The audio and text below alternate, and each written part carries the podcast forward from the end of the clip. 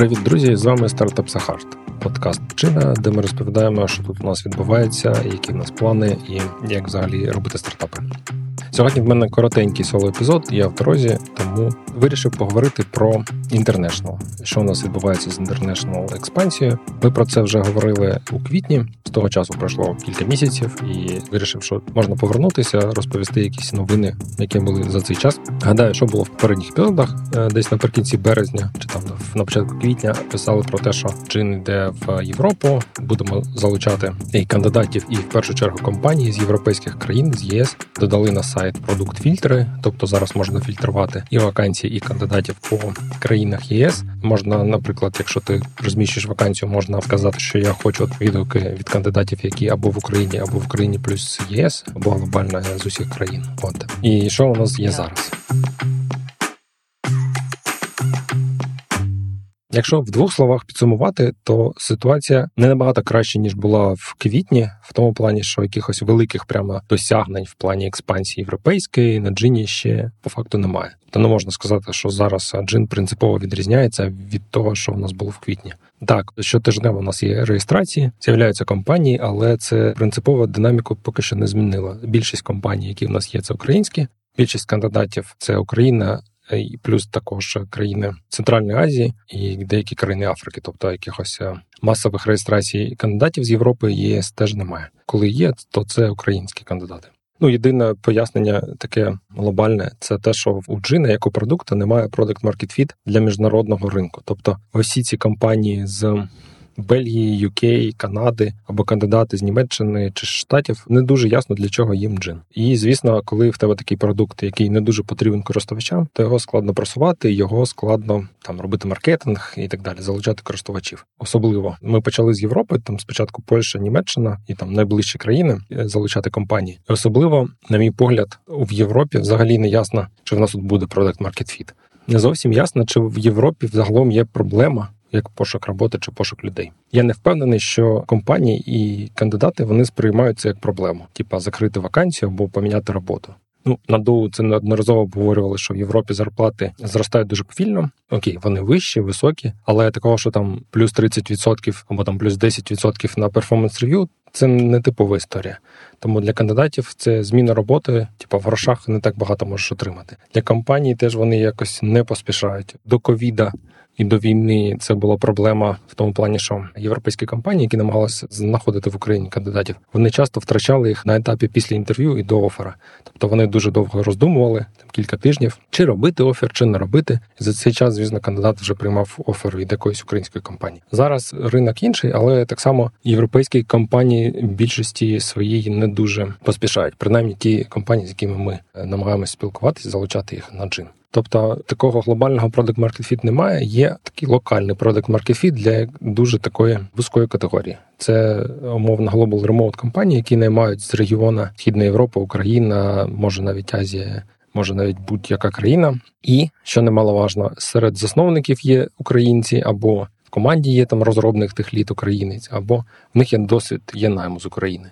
Якщо ці чинники присутні, тоді да, вони можуть приходити на джин. Той, хто є в команді, може їм пояснити, що там як взагалі працює ринок України, що таке ФОП, чому зарплати там щомісячна, чому не вказуються податки в очікуваннях кандидатів і так далі. Тобто куча таких речей, які типова німецька компанія, яка наймає виключно німців в Німеччині, вона може про них не знати. Ну і вона не хоче розбиратися.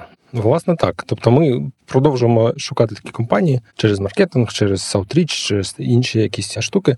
Просто ну їх за визначенням небагато. Серед всіх компаній, які можуть потенційно наймати людей чи шукають зараз, мовно є там 100 тисяч компаній у світі, із них ну нехай 20 тисяч компаній, які наймають в Європі або потенціально могли б наймати на джині. Із цих 20 тисяч, напевно, там пару тисяч це компанії, яких якось пов'язані з Україною, чи там був найм, чи хтось працює з України і так далі. Цифри, я думаю, я тут на порядок чи на два помилився, тобто набагато більше компаній в світі, але то, що доля у пов'язаних з Україною чи Ukraine-friendly компаній невеличка, це якби очевидно. Також за ці кілька місяців ми намагалися шукати маркетолога, відкривали вакансію. Ми про це з Льошею обговорювали кілька разів, як ми цього маркетолога шукали. Цей пошук наразі зупинено. Ми нікого не взяли, бо нам не вистачає розуміння, хто ми, що ми пропонуємо на ринку як ми маємо себе позиціонувати для international аудиторії, для компаній, яку проблему ми для них вирішуємо, і як ми про це будемо розповідати. І без цього дуже важко вкладатися в маркетинг, бо не дуже ясно, що робити. У нас була ідея за просуванням бренду України, що наймати в Україні це круто. Україна крутий location. Я там писав на цю тему кілька тредів. Це все прикольно, але знову ж таки доля цих Ukraine-friendly компаній, які готові зараз наймати в Україні, їх е, дуже мало, особливо в Європі. Ясно, що там війна,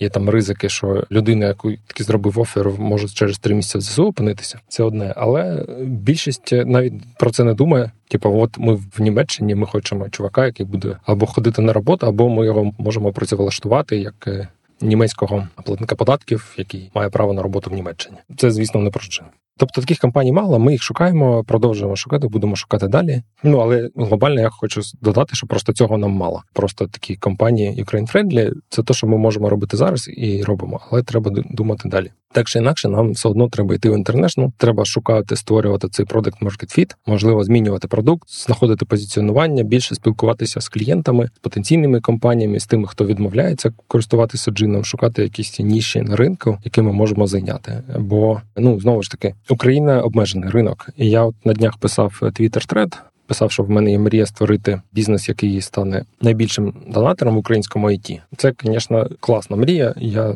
собою дуже пишаюсь, але якщо серйозно, то для цього нам не вистачить українського ринку. Ми не можемо конкурувати з великими українськими компаніями, тому що ті імена, які ви всі знаєте, там починаючи від Grammarly, Terrasoft і закінчуючи Riddle, вони всі працюють на глобальному ринку. А як з той же вони всі мають змогу там заробляти гроші набагато більше ніж весь український ринок. Ну і так само, щоб стати цим найбільшим донейтером, так само нам на українському ринку залишатися не варіант. Треба йти далі. З хорошого, що ми, в принципі, зараз вся команда чи вся компанія, ми на це орієнтуємось пріоритет для всіх. Ми це обговорюємо. От зараз робимо новий онбордінг для рекрутерів International, щоб їм краще пояснити, в чому переваги джини як їм правильно користуватися. Плануємо якісь вебінари, вчимося робити аутріч на нових ринках і так далі. У нас з'явився за цей час дизайнер. Е, зараз шукаємо ще аналітика, тобто нарощуємо, вкладаємось в команду для того, щоб мати можливості далі щось там робити ще для інтернешнл.